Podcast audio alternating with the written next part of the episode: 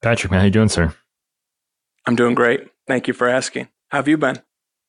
I'm I'm, I'm all right. I'm all right.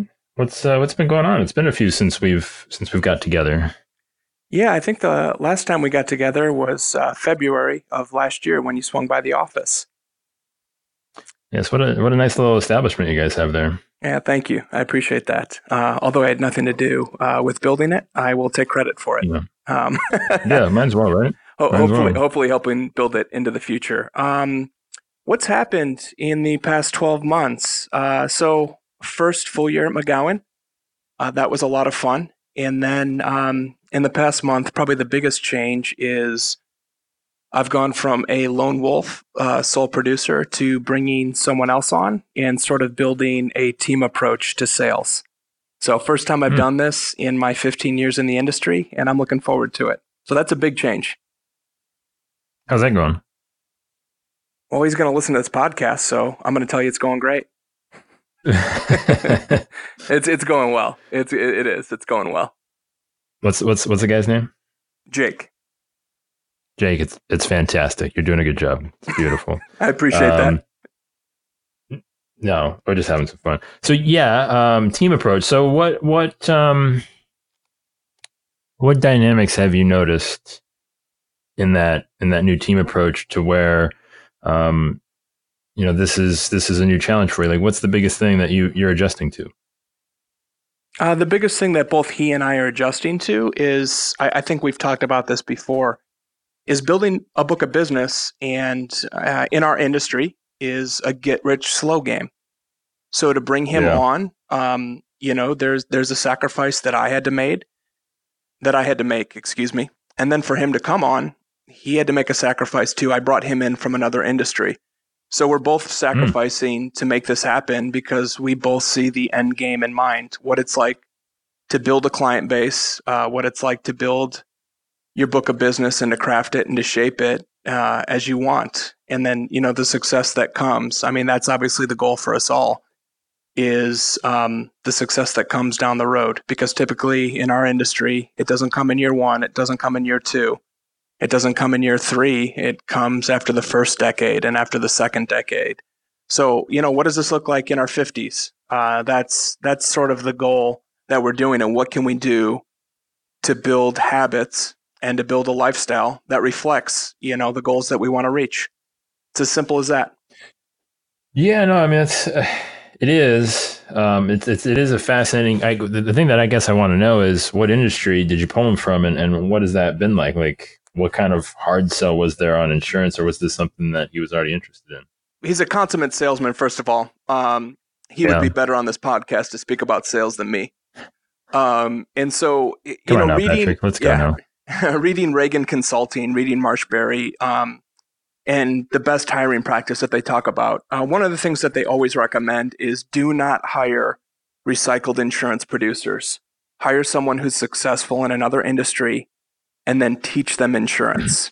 Uh, yeah. So it, it's something that I've always wanted to do, um, was to bring someone on that was successful in another industry, um, because selling and maintaining and growing the book that you have, uh, it's it's it's difficult to do it on your own. Um, I'm sure you've heard a lot of times as producers saying, I don't have time to sell. I don't have time to take. If I sell, I don't have time to take care of my clients. And if I take care of my clients, I don't have time to sell. So um, what would it look like? I started to think, what would it look like to create a team approach where um,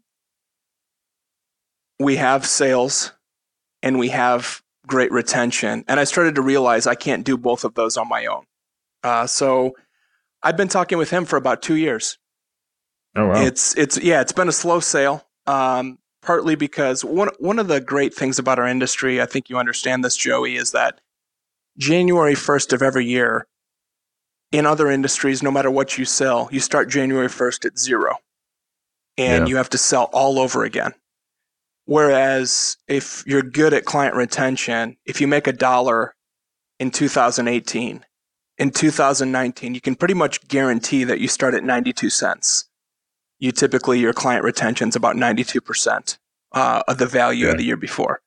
So that that's actually a pretty easy sell for most people. When you start to explain the benefits of residual income, uh, that's good. Uh, that's uh, the I think the most ben- beneficial thing about our industry. So um, I've sort of like taken a step aside, and um, I'm training him um, what it looks like to go out and hunt. And uh, he's obviously taken to it like a fish in water, and training my team to take on more of a service role um, so that I can go out and hunt as well. Um, I, I never want to give that up ever. Um, but I, you know, it took some humility, but I just said like, I can't do this on my own. And I found someone better at me than hunting.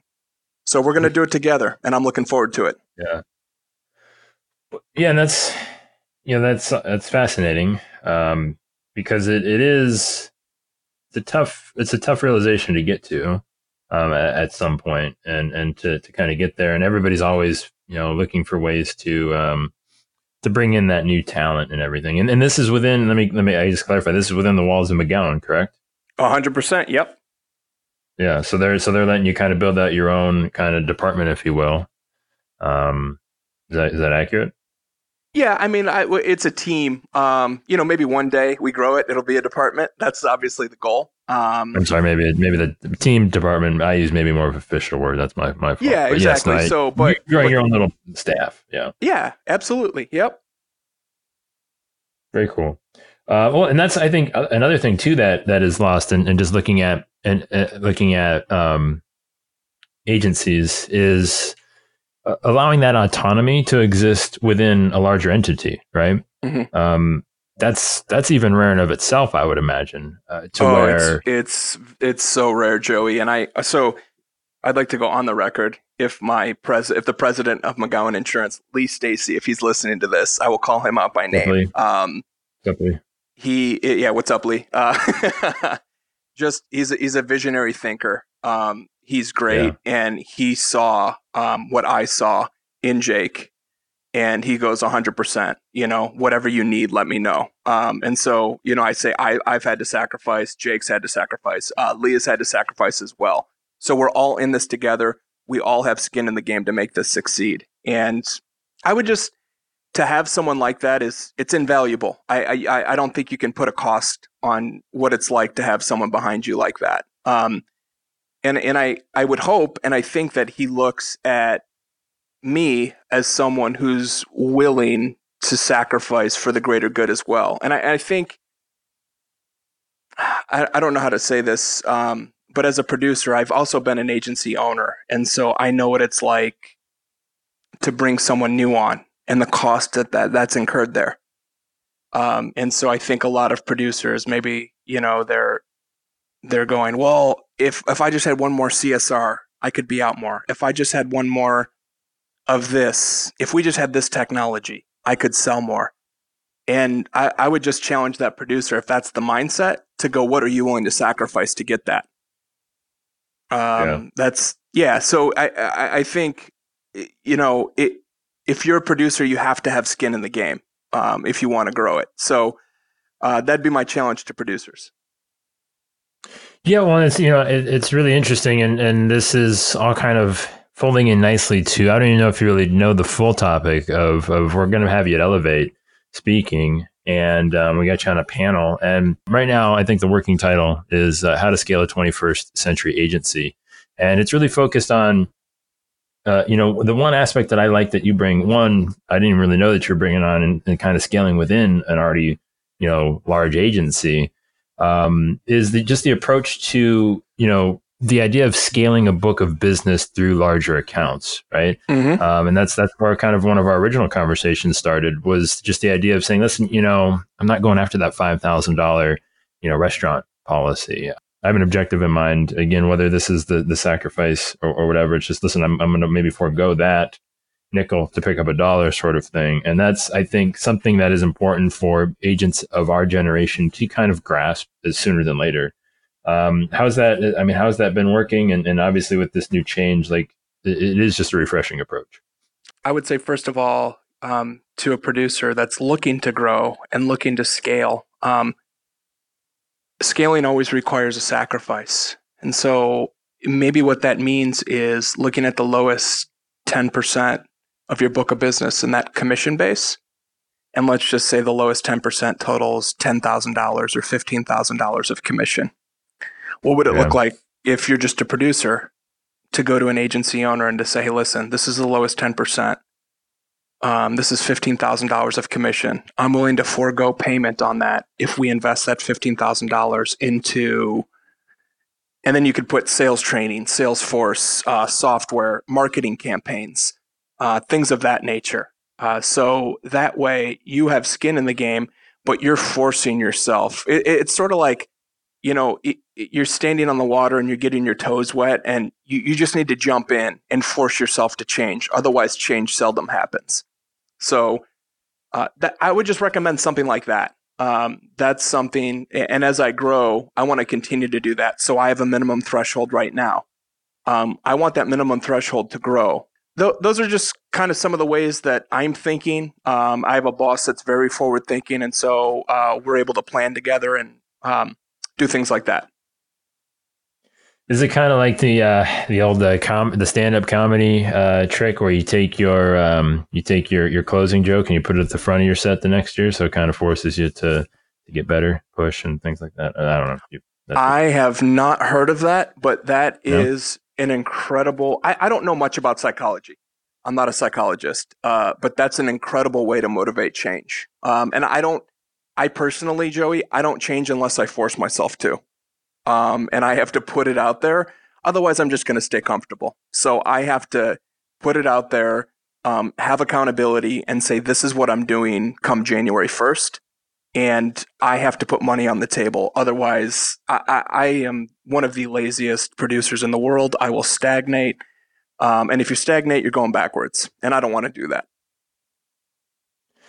Yeah, no, I mean, it's, I, I, again, I, you know, we keep some of the same company. And, um, you know, being both, you know, Northeast Ohio guys, uh, what, what is your kind of take on, on just, you know, the, the agents that you kind of run across? Um, I mean, cause there's, there's some that, I mean, wh- let me, let me ask this, like, what's something that you've seen that has like, man, like this, this group of guys, they've, they've got it going. Like what, like what's something that like really just has blown you away from, from some agents? I don't know if you have any examples. I'm just kind of throwing off the top of my head here, but I'm always curious as to, you know, what's got your attention from, man, that guy's really got it figured out, or that gal. What what gets my attention is the the dedication to a, a niche. And what, what I mean by that is, let's just say there's a trades association, like the Carpentry Trades Association, I don't know, where you insure carpenters. And there's an agent, and you you go on their website, and it's this local association, you know, the Association of Building Owners, the Association of Landscapers, whatever it may be. And you yeah. look and see who the associate members are, and you see one of the platinum members is an insurance agency, and you see they sponsor all their events, and you see that, you know, there's only two or three other agents involved, and they have a strong stranglehold. Um, you know, helping that association. So really, let's just say hypothetically a landscaper, they don't see you as an insurance agent. They see you as someone in the landscaping industry that offers insurance. They see you yeah. as someone in the carpentry carpentry industry that offers insurance. They don't look at you as an outside insurance agent. Agent, you become an integral part of their industry. That's that's the stuff that impresses me. That's the stuff where you box out your competition.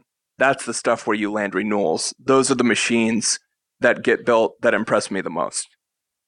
Yeah, you know, and that's I, I'm I haven't actually I haven't even seen this on a scale that I would I would really think is is possible. Maybe I just I haven't really looked hard enough. But um, quick example, I was out at um, uh, the I O A Innovation Conference in Vegas a couple of weeks ago, and they had the like one of the largest like concrete.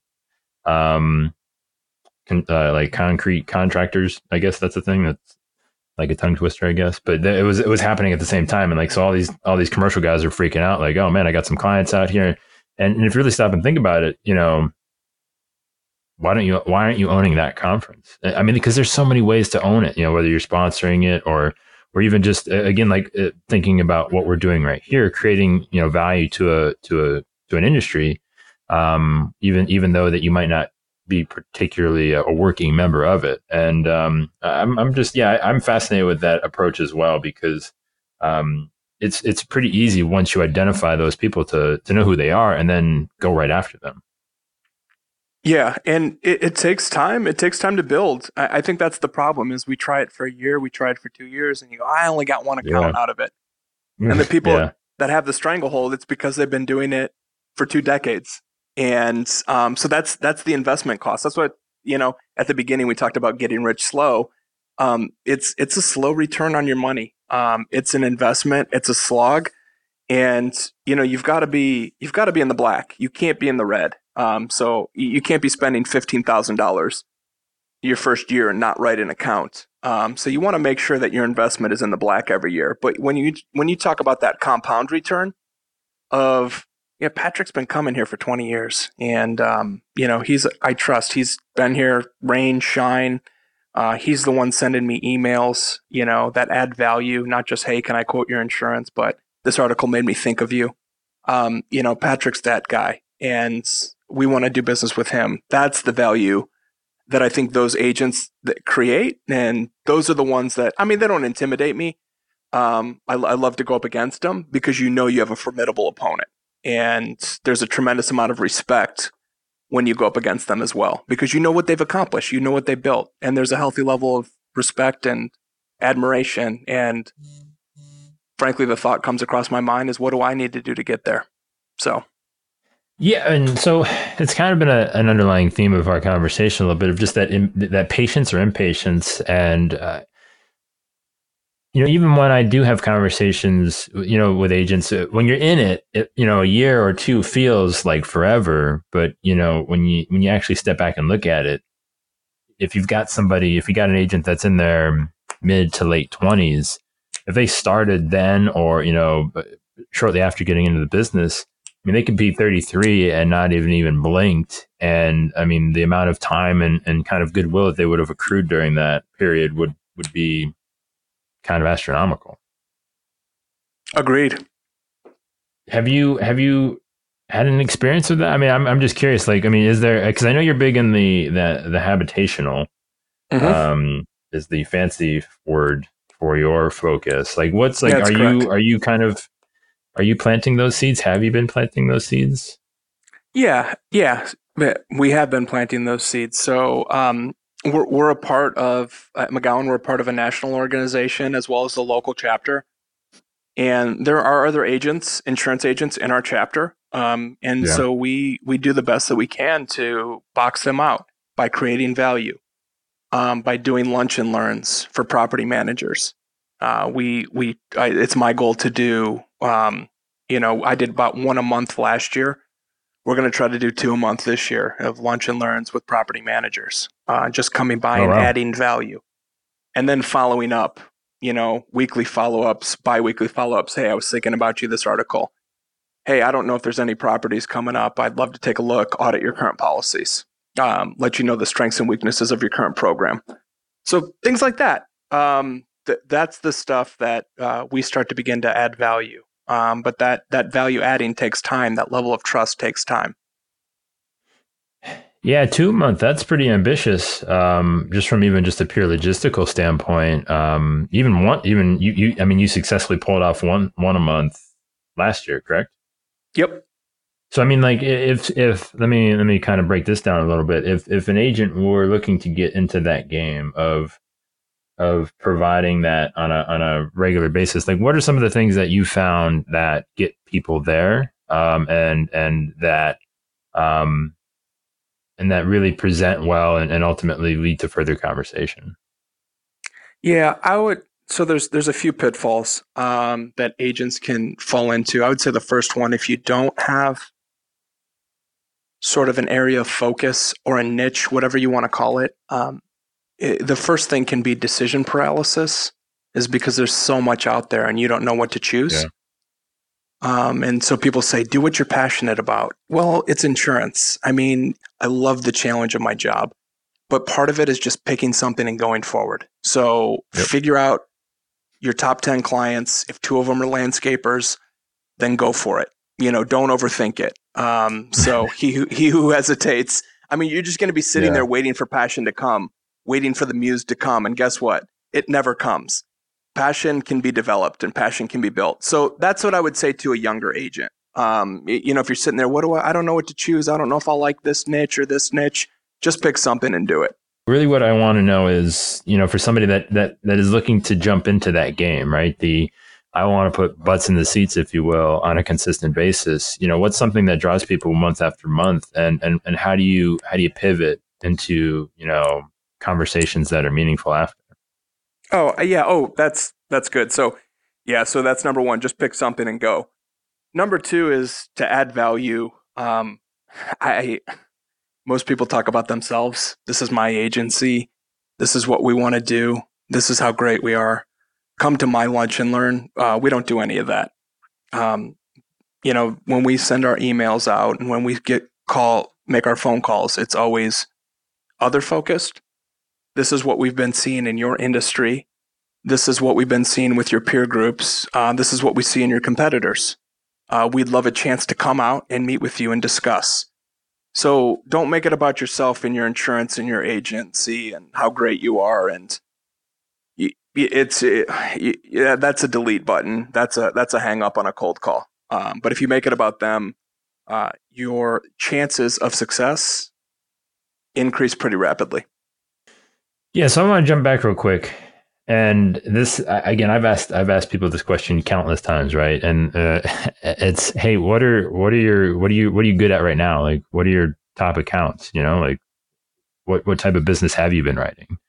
And and there's always this, like, hesitation to embrace whatever that thing is. Um, yeah. And like, well, I don't know if this is like, oh, what, you know? And it's such a true thing that, you know, that just to own the own that decision, for lack of a better term. It's, I mean. Just because you're doing it now doesn't necessarily mean you have to do it forever. But um, for whatever reason, the stars have aligned, we'll say, for for what's working. And if it's continuing continuing to be profitable, why not go for it? And uh, and uh, yeah, it's just that got me that got me going. So, so I mean, what I want to know from you then is is that, did you have a similar experience? I mean, obviously, you didn't wake up saying, you know, I love me some apartment buildings and uh, let's go do this day in and day out. Is that just something that you had maybe fallen into and just decided to roll with? Yeah, it was something that I fell into, and it was something that I decided to roll with. And even then, you know, it took me a while. I was hesitant to embrace it. You know, I was like, well, I want to do something sexy, like tech and yeah. biotech and all of this stuff. Well, you know, dirty little secret about tech, an errors and omissions policy costs two thousand dollars, and they don't have any assets, tangible assets to insure. So the B O P's five hundred. And there's there's not a lot of money in insuring tech companies. So no matter how what the feather in the cap is, how sexy the account is, um, cyber insurance, the, the the downward pricing trends continue. It's a race to the bottom in terms of premium. So um, I love tech. It's great. Um, I love to see where that world's headed. But there's there's just there's not a lot of money in insuring technology companies. Um, so. You know, I was always trying to create this niche and create that niche. And at the end of the day, um, you know, you slowly over the years, you you, be, you begin to develop a competence, and competence creates passion and increases passion. We're passionate about the things that we're competent about. And so it's very difficult to ha- let a, have a muse hit you. I mean, some people are like this. You know, they grow up and they they know exactly what they want and they go and get it. But I would venture to guess that ninety percent of the people, you kind of drift through life waiting for the stars to align, waiting for something to happen, waiting for that muse to hit. And it just doesn't happen. So I would just encourage agents to cultivate competence, and passion will follow. Yeah, it's hard. It's so hard when you're in it, because um, you don't, you don't, you don't want to, like you said, embrace that this is the thing that, that you are. And even just, just in being in insurance is probably the first um, level of competence that people are kind of adjusting to, let alone some type of specific business. But yeah, I, I can't, we could talk, we could certainly talk about niches all day long and uh, picking something and all that. I, I, I'm gonna, I, I kind of want to come out to a lunch and learn and just kind of sit and be like, yo, I want to, want to see what's going on here.